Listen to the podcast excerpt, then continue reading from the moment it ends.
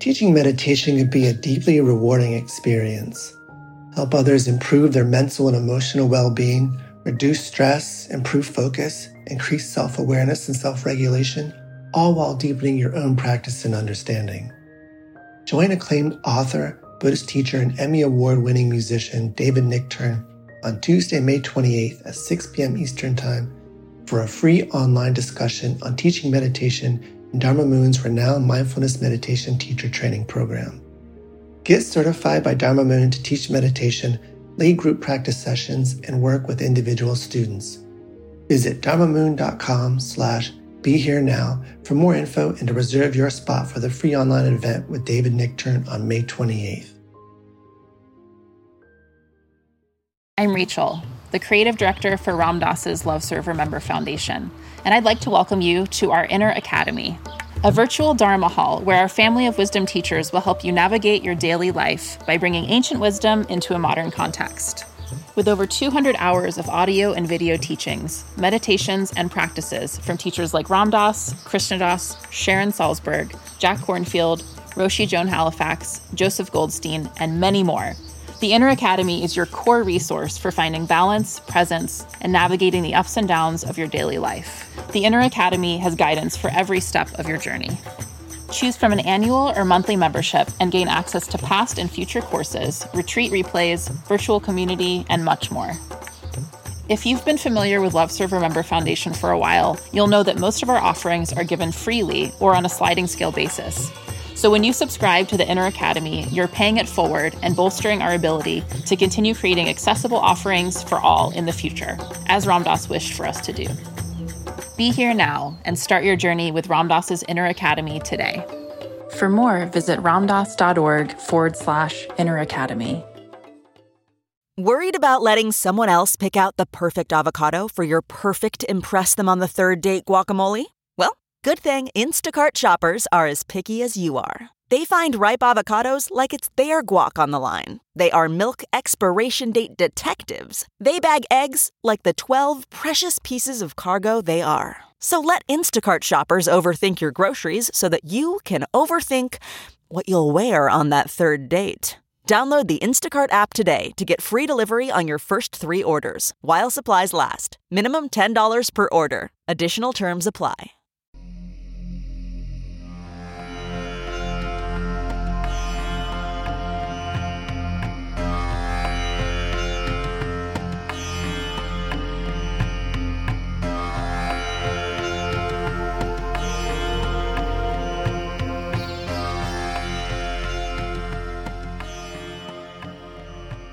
Welcome to the Sharon Salzberg Metta Hour. This podcast is a reflection of our connected lives and is dependent on the generosity of you, our listener.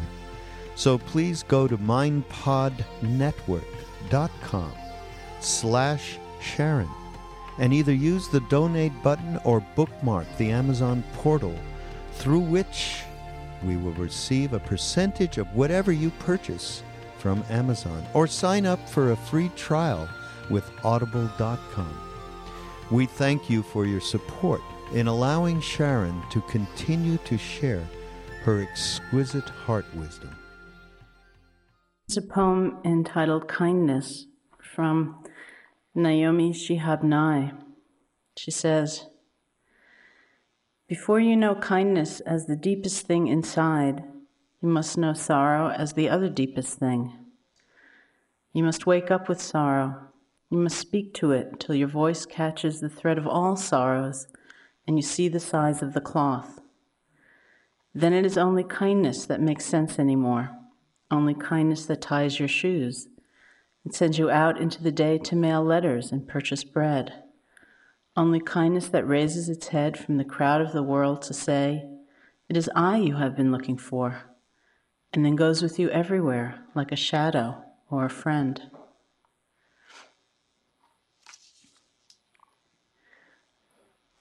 I find myself really fascinated with that image of catching the thread of all sorrows and seeing the size of the cloth, because there's something in there that I find quite profound and extraordinary. There's a teaching of the Buddha's that's a little peculiar or a little difficult to understand. And that is, you know how in the Buddhist psychology, when all these different positive qualities are spoken about, they're talked about as having a proximate cause. That is some force, some condition or set of conditions, which is the most likely avenue or platform for this positive quality to arise. So as we've been practicing loving kindness, the proximate cause of metta or loving kindness is said to be seeing the good in someone, because that is the space from which metta will most easily, readily, naturally, spontaneously rise. And if we can't see the good in someone, then it's remembering that universal wish to be happy. That becomes the proximate cause. Now, the proximate cause for faith is considered to be suffering. That's the peculiar teaching. Because everybody suffers, clearly, at least from time to time in life, if not quite regularly in life. So what is it that happens within some people, some hearts, some minds, so that one comes from that space, one emerges from that space into greater faith, trust, confidence, clarity? These are all synonyms, actually. There's something quite magical that happens. That's like alchemy. It's like purification, where one takes the suffering and somehow born out of it is faith. And I think it has something to do with this, seeing the size of the cloth. Seeing a larger universe, a bigger picture, maybe having an immense space of heart within which to hold the suffering or the sorrow.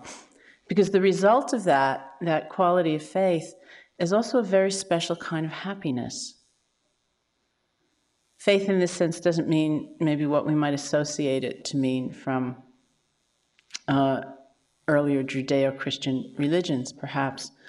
But mostly it's a sense of, as the literal translation of the word from Pali is, to place your heart upon. It means, one, knowing you have a heart. Two, knowing it's a valuable, valuable thing when you place your heart somewhere, that is no small gift. Three, it's being able to make that gift, to place your heart somewhere, to make that kind of offering. It means confidence.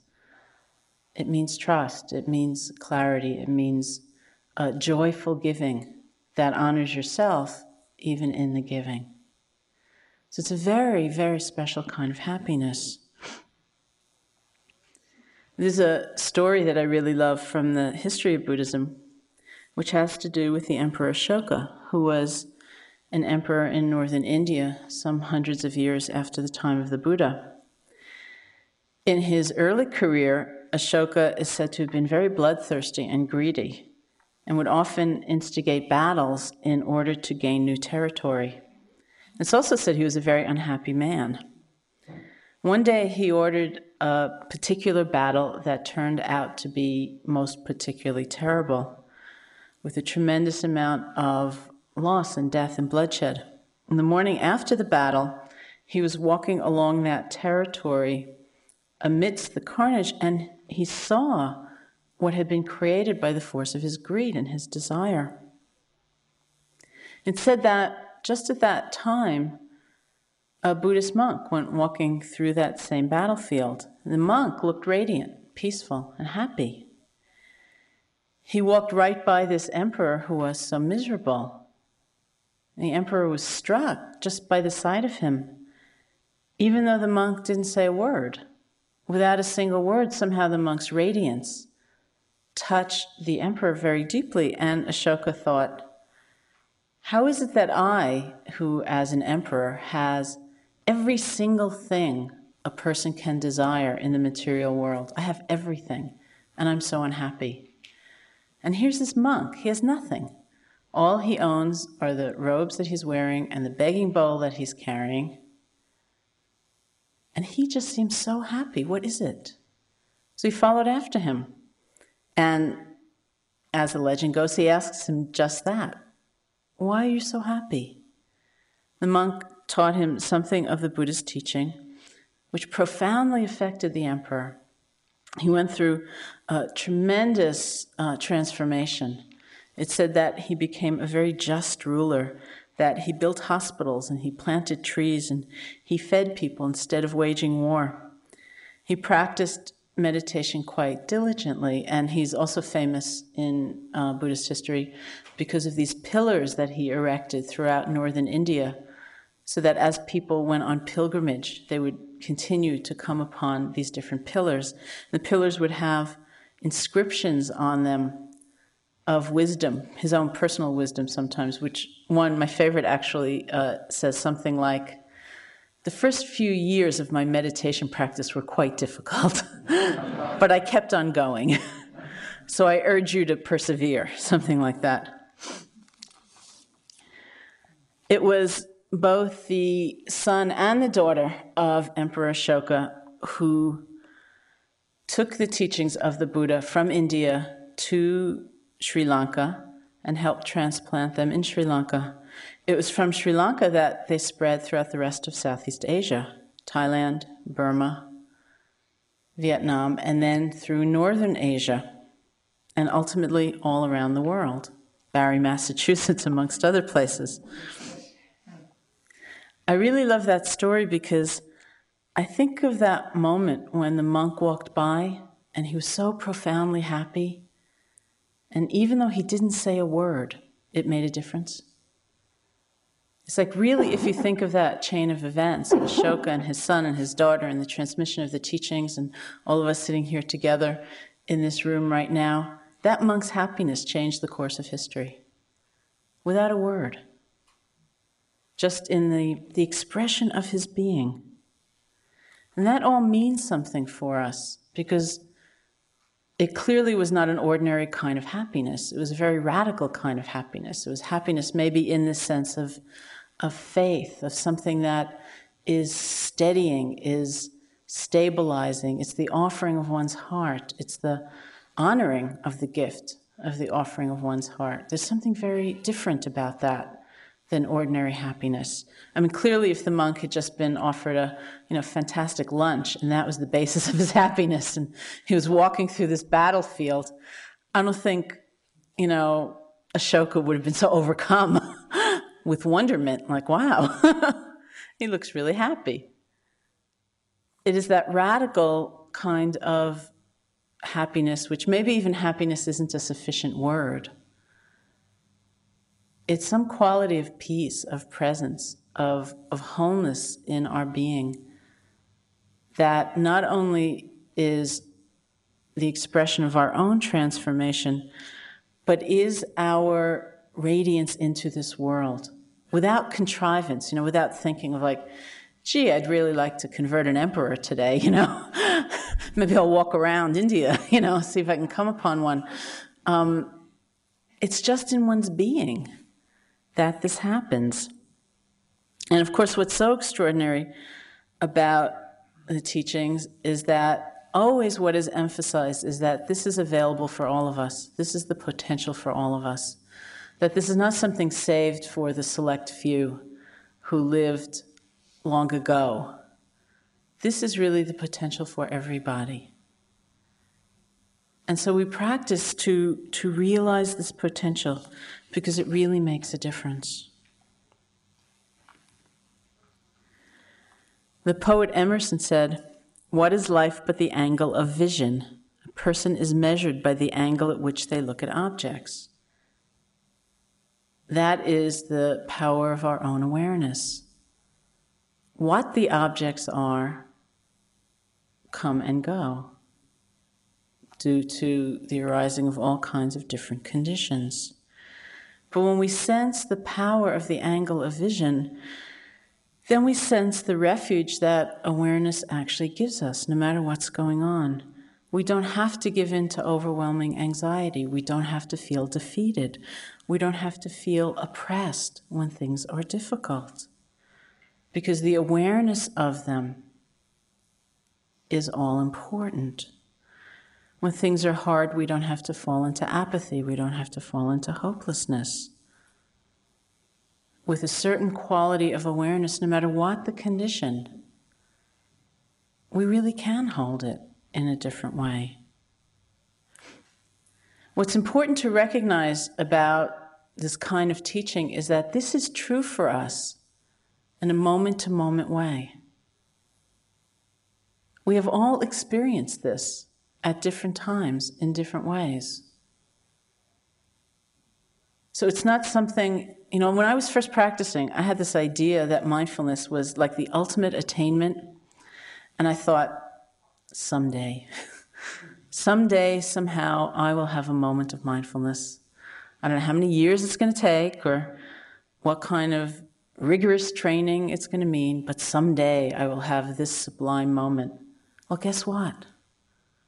We have lots of them, really, all of us. I used to regard it almost as though I was going to get to the top of that mountain and I was going to plant the flag, saying, I got here. But it's a lot closer than that. It's right here. It's completely available in any moment that we remember. Mindfulness means remembering, recollecting. It's like we remember, oh, right. And instantly we're here. So that kind of transformation, awareness, spaciousness, freedom is available from moment to moment. It's just a question of remembering.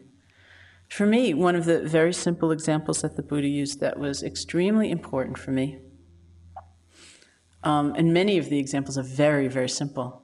I once read that every time the Buddha spoke, he spoke so simply even a 7-year-old could understand him.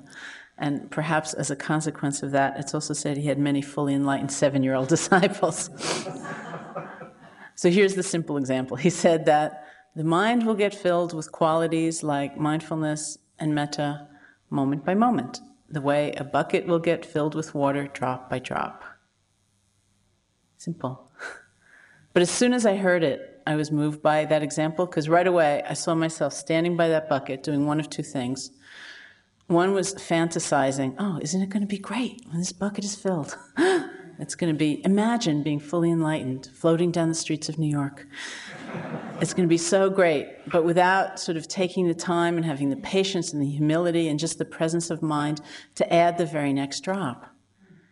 And the other thing I would do would be to see myself standing by the bucket, looking in and thinking, ooh, it's really empty in there. This is going to be a long, long haul. And again, in all of that despondency and discouragement, just not adding the very next drop. But that's all that matters, is adding the very next drop. It's right here and now. It's doing it. And we can do it. But we have to somehow empower ourselves in just that way. It's right now, being mindful, how we are right now. And that actually is the path. That's how it all happens.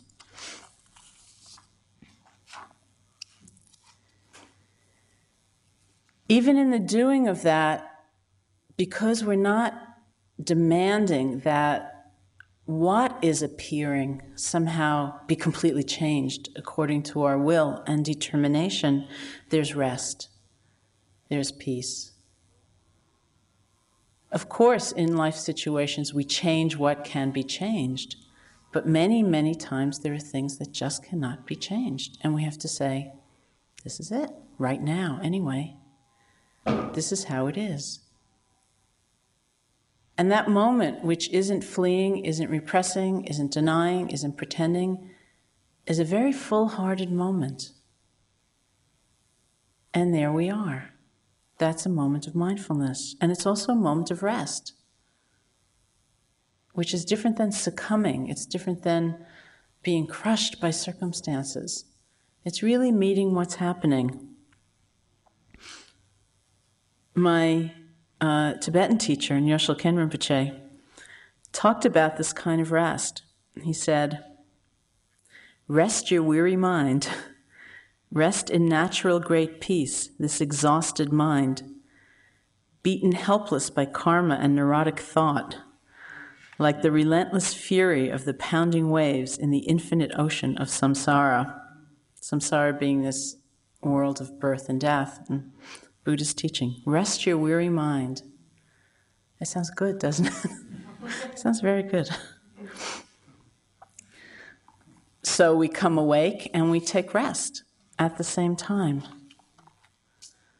Because it's a process that happens in each moment,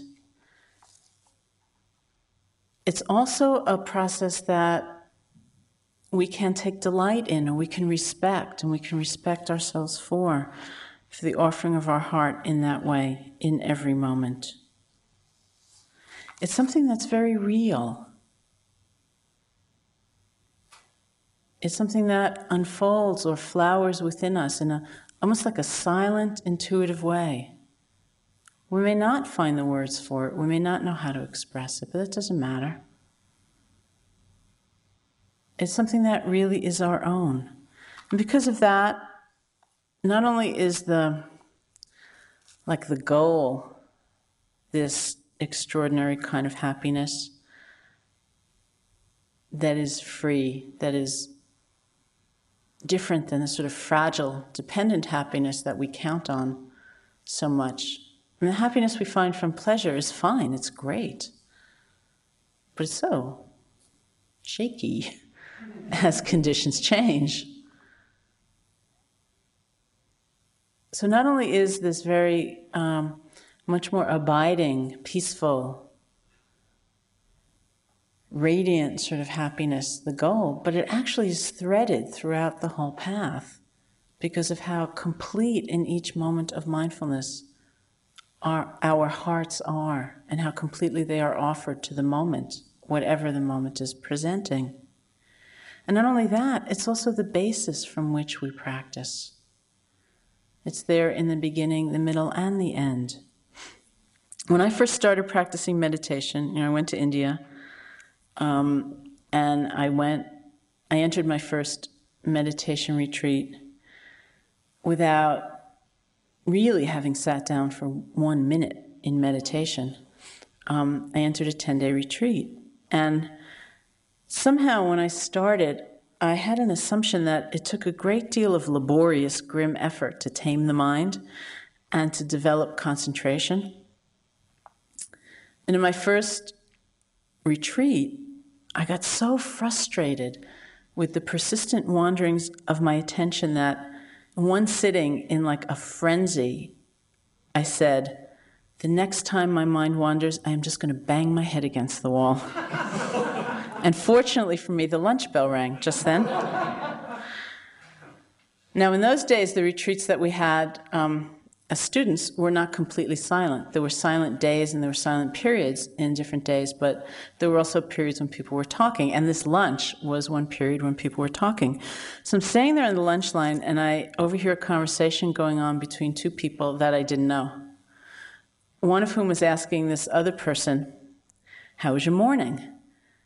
And so the person responded with an apparent great lightness of spirit, "Well, I couldn't concentrate at all, but this afternoon will probably be better."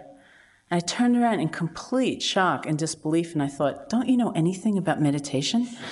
Why are you taking this so blithely?" And that person turned out to be Joseph Goldstein. That was actually the first time we ever met. I was just looking at him thinking, "Who are you? You don't know anything."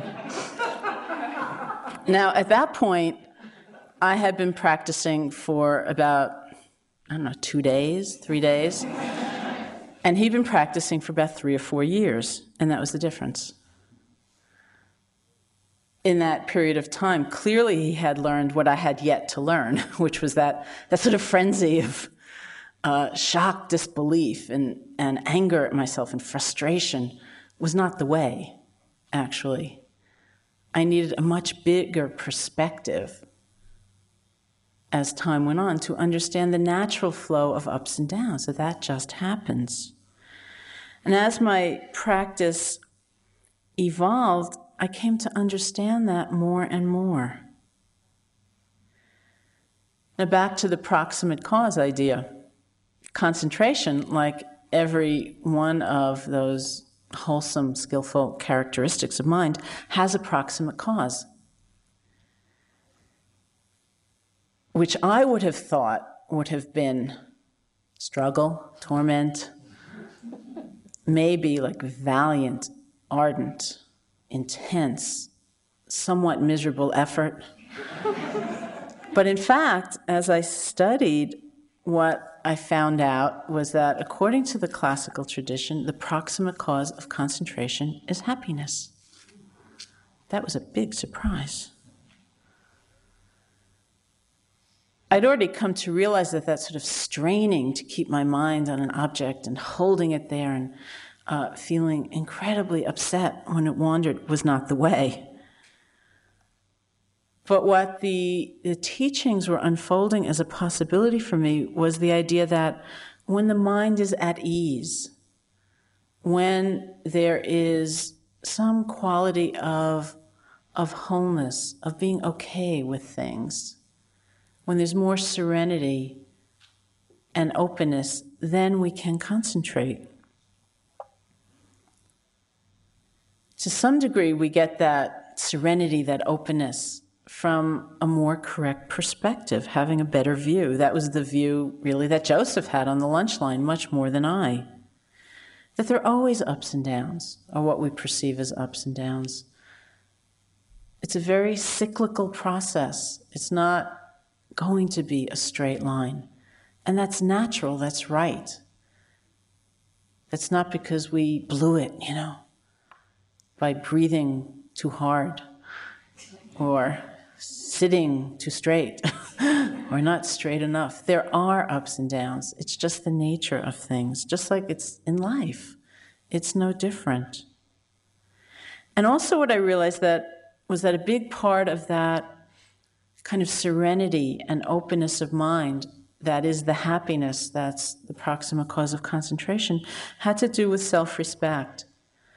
Because when my self-respect was strong, I could go through difficult periods in practice without being so terribly disheartened, without feeling that they implied something so cruel and awful about myself. And I could go through wonderful periods in practice without feeling like somehow I had to get a death grip on them, because were they to ever leave, I would end up feeling bereft and really badly about myself again. So what I saw was that I had to reach underneath all of that conditioning of self-judgment and comparing to establish a base of more ease, understanding that things come and go, internal and external. That's the way of things. And we can be aware in a very different way, and that's freedom, right here and now. That was a tremendous transformation in my practice.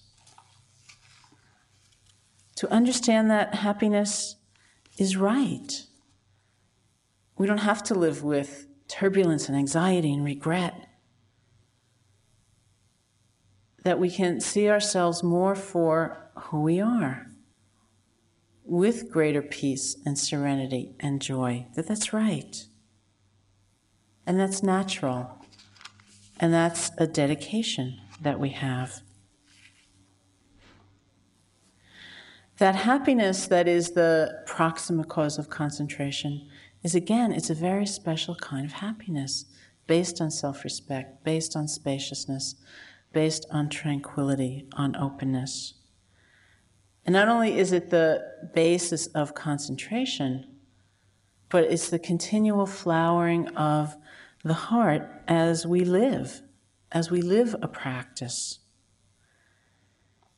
Many of the questions that have come up in the course of the retreat, especially about metta and the relationship of metta and equanimity or wisdom and compassion, have reminded me very much of this kind of happiness, which is so different, it's so unusual.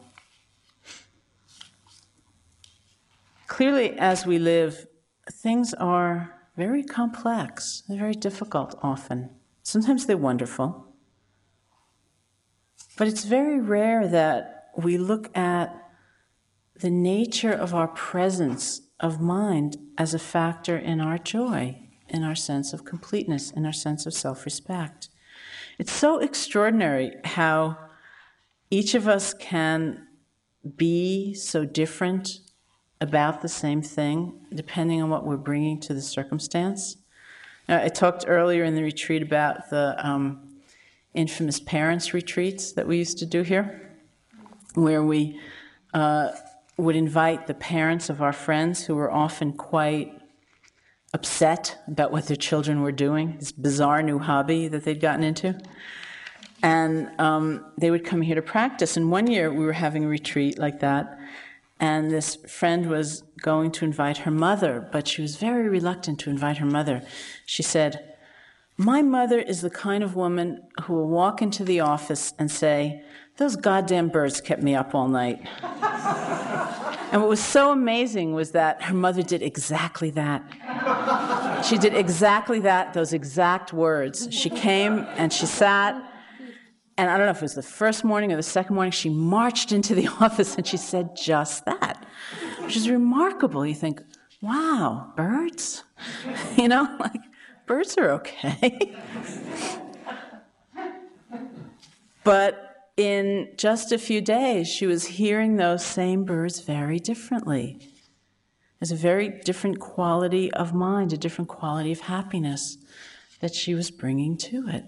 There's so many ways we can hear a sound, any one of us. And there's so many ways we can walk, move, breathe. There's so many ways we meet an experience. And because of that, there is every potential arising, nascent, there, in any circumstance, because how we relate to it is all important.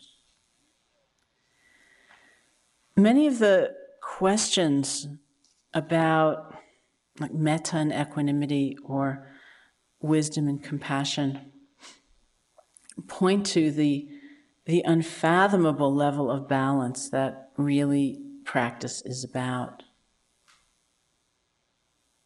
where we understand the nature of things, we see things as completely as we can, and know that right action or whatever movement we take in the world, as best as we can make it, will be based on seeing the fullness of conditions. Because in fact, even if we can't see all conditions fully, if we don't really look as deeply as we can, whatever action we take is going to be less effective. Because we're really not seeing what's going on. In one of the great social discourses of the Buddha, he was instructing a king on how to be a good king. And he said, to be a good king, you have to be both just and generous. It said that the king forgot to be generous, even though he was just. And so people started going hungry. Because they started going hungry, they began stealing. Because they began stealing, the king began building jails. And at one point, he went back to the Buddha about his problem with, I guess, not having enough jails or something like that. And the Buddha said, you forgot something. You forgot something basic. If you don't want people to steal, be generous, give them food. You know, the answer isn't just on that one level of like, build more jails. Sounds familiar, huh? But look at the conditions as best you can. Maybe we can't have the kind of vision of, you know, a completely enlightened being to see all conditions, but we can see a lot more when we pay attention than when we don't. And so wisdom says, take some time, really look carefully, see as many conditions as you can that are creating this circumstance, whatever it might be, because then your action has much more possibility of being full, of being effective, of being complete, of being right. And not only that, but seeing the conditions more carefully is also the basis for compassion.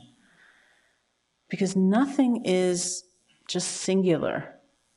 It is the flow of a whole web of conditioning elements that make any one of us behave in a certain way. And somehow that bigger view is a way of having some greater tenderness in one's heart and some care. But no matter what the degree of tenderness in one's heart, it doesn't mean you're stupid. Now, people talk about this all the time, how can compassion possibly coexist with justice? Well, why not? How can compassion possibly coexist with wisdom? And it kind of has to, doesn't it? Trungpa Rinpoche, who seems to have been a presence in this course somehow, had another great phrase. He called it idiot compassion. For it to be real, to be effective as a force in the mind, it needs clarity. It needs perception. We need to understand the great web of conditions as best we can. That's real compassion. It said that equanimity, which is the last of the Brahmaviharas, and what I call the voice or the expression of wisdom, it's clear seeing that leads to equanimity, to some sense of, oh right, this is how it is. It's a big world and it's a complex world, and one needs to hold one's inability to completely control the course of events with some balance, with some peace. Otherwise, we cannot sustain any kind of meaningful action. It's said that equanimity endows compassion with courage, because without some peace in the mind, without some balance in the mind, really, how could we open to suffering? Because the point, of compassion is not to be broken by suffering. It's that openness, the tremendous openness of the mind and the heart, which is possible for us, that opens us not only to pain, but also to joy, to everything. That's the goal of spiritual life. It's that huge, huge openness. Just at this time last year, I was having a major obsession about what to entitle my second book. It was so bad that just before coming back here in February last year to teach, I was teaching in California two retreats in a row. And it was so very bad that some of my co-teachers would say to me, I don't want to sit near you in the hall anymore. They say, all I do is sit and think of book titles. It was like coming off me in sparks, and sometimes a teacher once walked into the meditation hall and handed me a list of 15 titles that she just thought of, because I was constantly thinking, what should I call it, and nothing was happening. It just was a kind of fruitless obsession. And just really nothing was coming. And then I was sitting here listening to Myoshin give a talk. And in the course of the talk, she quoted this very great Sri Lankan monk named Nyanaponika Thera, who said, "It is compassion that makes the narrow heart as wide as the world." And as soon as she said it, I thought, that's it. That's the book title, which it is, The Heart as Wide as the World. It was such a beautiful expression that our hearts can encompass this world, all of it, with its joys and its sorrows. This is the size of the cloth. This is the bigness. This is the immensity of perspective, that our hearts really can do that. Maybe in a moment, this moment, and then we forget, and then again it happens. So it's not a distant goal that maybe we can look forward to in 15 lifetimes. It is now. It is intermittent, for sure, but it is now. And if it's now, it means it's possible to be more sustained, more continuous, to have a heart as wide as the world. It's equanimity that gives compassion that kind of immense view, that openness. Because without it, compassion would become what is considered, actually in the teachings, its near enemy. Just as all of these qualities have what's known as a proximate cause, they also have what's known as a near enemy, and that's a quality that's very, very close to it, but not really it. So close that we can get confused and that it can masquerade as the wholesome or the beautiful quality of mind, but it's not really it.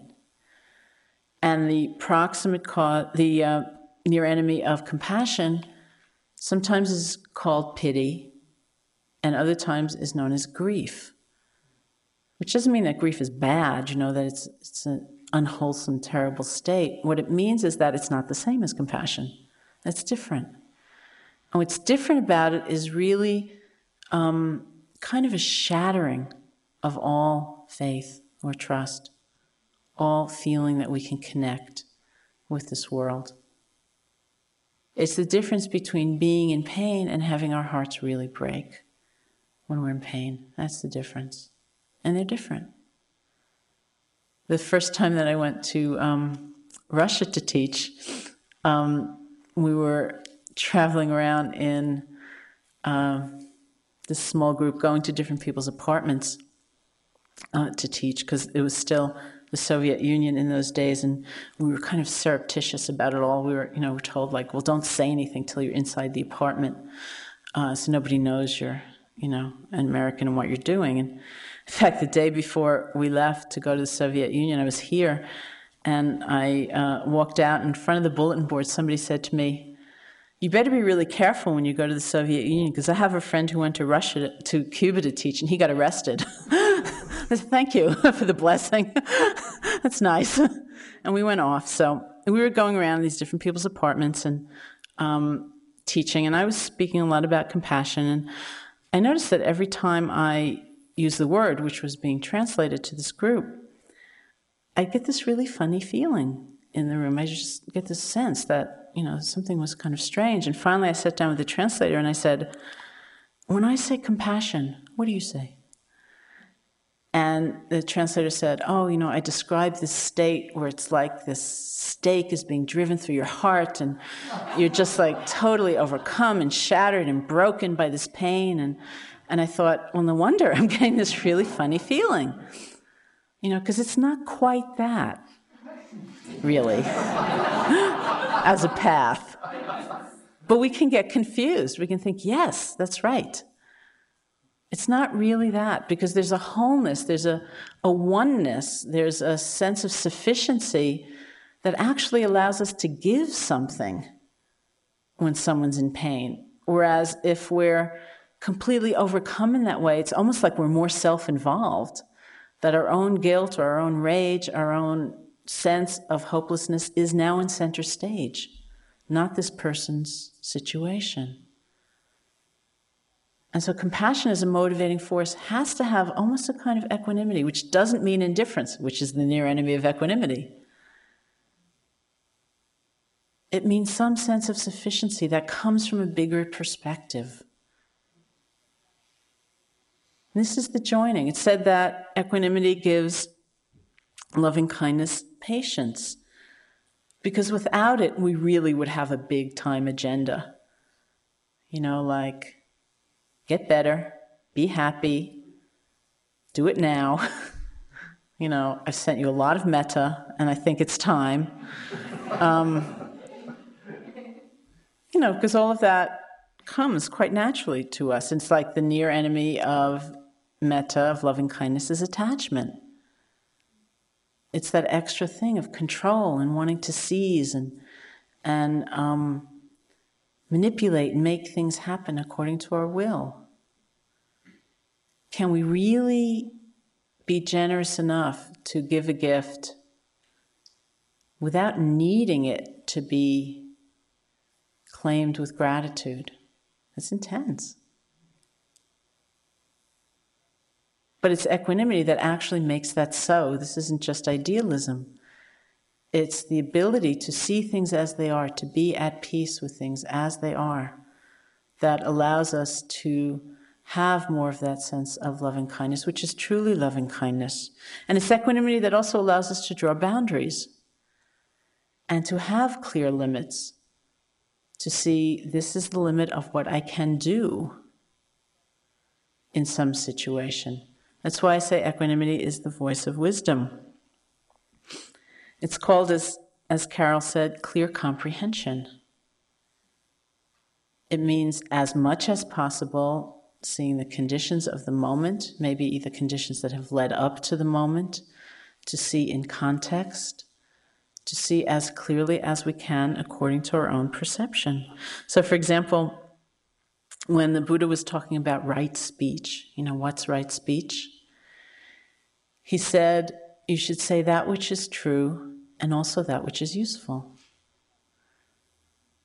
When he said, say that which is true, he didn't seem to mean go around telling everybody exactly what you think of them, in any situation. It's like, is it useful? What's the good of saying it? Is there good to come of it? And there are many, many times for all of us when our mouths are already open and the words are just there. And we say, wait a minute, what will this serve, really? Will this serve anything? Or do I just get some kind of strange satisfaction out of saying it? Because we don't really. So to say that which is true and that which is useful is an example of clear comprehension. It's trying to see as best we can. And to know that boundaries are appropriate. That we cannot make things be other than the way that they are. That we just do not have that kind of control. That in any moment, what we look at is the force of our own intention. And with as much clear comprehension as we can, the skillfulness of acting in a certain way in a certain moment. This teaching about intention was another one of the Buddha's great social innovations. In the time of the Buddha, there was the caste system as existed in India, which was held to be sacrosanct. It had a lot of sacred allusion to it. So that depending on one's caste and one's gender, there was a whole different set of moral or ethical behaviors that were allowed. Somebody who was a Brahmin male might be allowed to study the scriptures and mediate with divine forces and so on, but that might be forbidden to a Brahmin female or to somebody of a lower caste. And so what was moral and right and appropriate and good for one person might be totally inappropriate for somebody else just because of the circumstances of their birth. The Buddha came along and said, not so. He said, it's totally irrelevant. What matters, what is forceful, what is potent, what is creative in ethical behavior, in relationship, in our lives, is one's intention. That an act born out of love, born out of compassion, born out of wisdom, is going to have a certain kind of consequence, no matter who does it, whether it's a man or a woman or a Brahmin or an outcast. It's the nature of that seed of love that is getting planted right there. An act born out of greed or anger or delusion will have its own sort of seed nature, no matter who's planting it. And so with that one teaching, he actually cut across all sense of social class or distinction and any sense of virtue that was somehow held by certain people. So that we're all held to the same standard. In fact, we have to know our own intentions. We have to be able to look in our own hearts. And that is a source of great self-respect and happiness, because only we can know, and we have to do the best that we can. Doing the best that we can doesn't mean that we're pretentious. It means that we see our intentions as clearly as possible. We surround what arises in our minds with as much love and compassion as possible, and that we act selectively from the best intentions that we can find in any given moment, with as great a skill as we can act, given the nature of the circumstances. You know, once I went to a Buddhist Christian conference where the Dalai Lama was presenting some teachings, and this was at Gethsemane Monastery in Kentucky, where Thomas Merton had once lived. And the Dalai Lama arrived a day early and was given a tour of the monastery. Then on the opening night of the conference, he was giving a talk which was also being filmed for PBS. So it was another one of those kind of very intense scenes with, you know, television cameras rolling and stuff. And so Dalai Lama started talking about what it had been like to be given the tour of the monastery. And he said, "Oh, you know, it was so interesting and so wonderful that the monks here are self-sufficient and they provide for all their needs with having the production of both cheese and fruitcake." And then he went on to say that when he'd been given the tour, he'd been offered a piece of cheese but not a piece of fruitcake. And he laughed, one of those tremendous laughs, and he said, "Haha, very unfortunate. Really, I wanted some fruitcake. But all they gave me was some cheese." And he said, "It was good cheese, but really I wanted some fruitcake." And he said it again and again, and he kept laughing. And actually, I leaned over, and I said to this bishop who was sitting next to me, I said, "Do you think you could get him a piece of cake?" What was so disarming about the experience was that clearly he didn't need a piece of fruitcake, you know, in order to be a happy, complete human being. But the very fact that he could even say it, that simply, like, "I really wanted a piece of fruitcake," and that he could laugh at himself, and he could say it so unabashedly in front of religious dignitaries from two different traditions and a television audience without a kind of self-consciousness and upset. That was the source, I would imagine, more of his happiness than if, in fact, as I hope did happen, the bishop got him a piece of cake later that night. You know, that is a very special kind of happiness that is available. We can have it. Of self-respect, of integrity, of knowing our intentions, of acting as clearly as we can, of finding the space of balance. It's balance between clear seeing and the heart's desire to help. It's balance between equanimity and compassion. It's balance between metta for others and metta for ourselves. To really try to understand that it can be experienced, it can be expressed, it can be known right now. It doesn't mean we don't feel things. It doesn't mean we don't want things like fruitcake. It means that we understand the power of connection, the joy of opening, no matter what we're opening to, and the resiliency and the dignity and the beauty of really honoring our own hearts, of respecting that quality of heart that really does care, that really wants to know, wants to understand, wants to belong, wants to be free. Because that is an essential intrinsic part of who we are, and that is an essential intrinsic part of who everybody is. And somehow, I really think that that's what happens in that moment of sorrow for some people, in those moments of suffering, that allows us in those times to transform, not to be broken and not to be held separate, not to be made more isolated by it all, but really, truly, without pretense, to be much freer.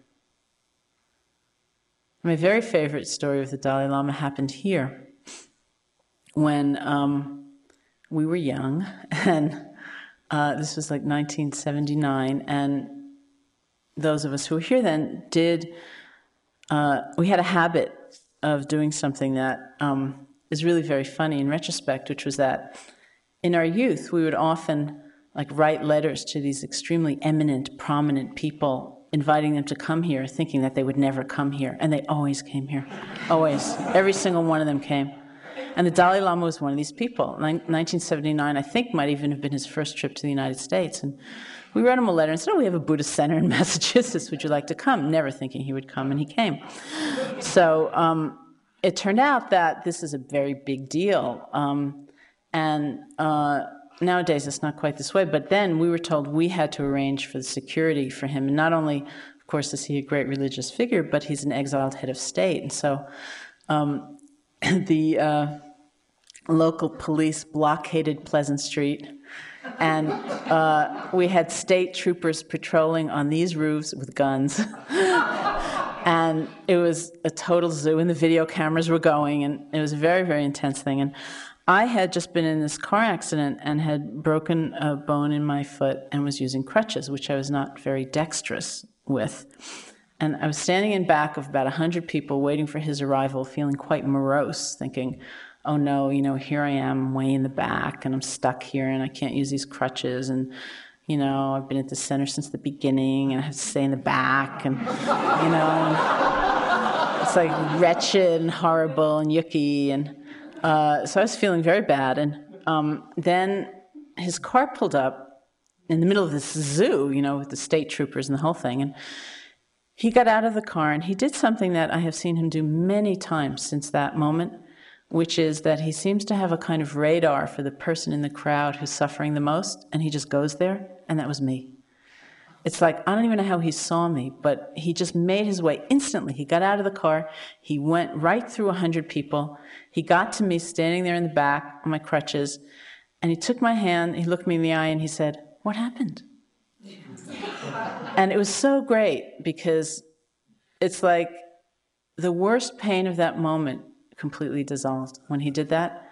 It's like he couldn't make my leg any better, and he couldn't make me any better with the crutches.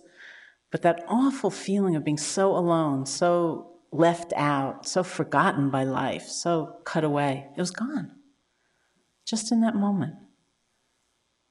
Now that's real compassion. There's so many moments in this life when we cannot make all the pain go away. We cannot change someone else's behavior.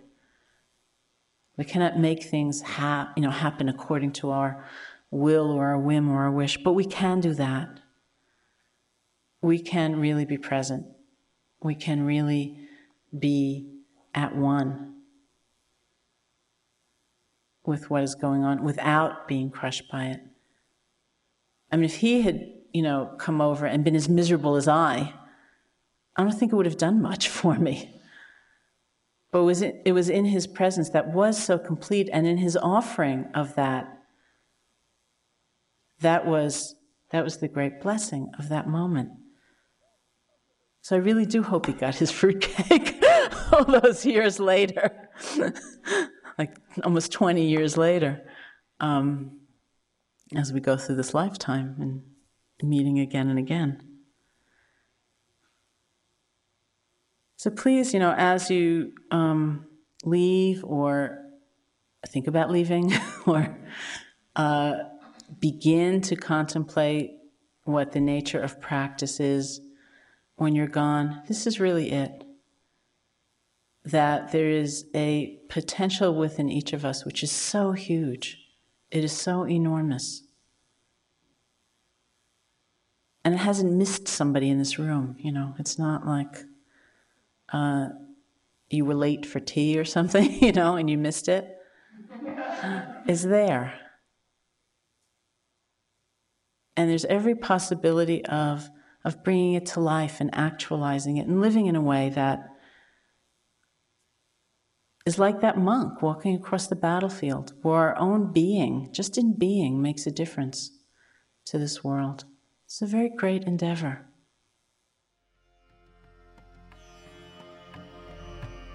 Thank you for listening to the Sharon Salzberg Meta Hour. We really do appreciate your support and hope you will continue that support by going to mindpodnetwork.com/Sharon and clicking on the donate button, or by using our Amazon.com portal for all of your purchases. Namaste.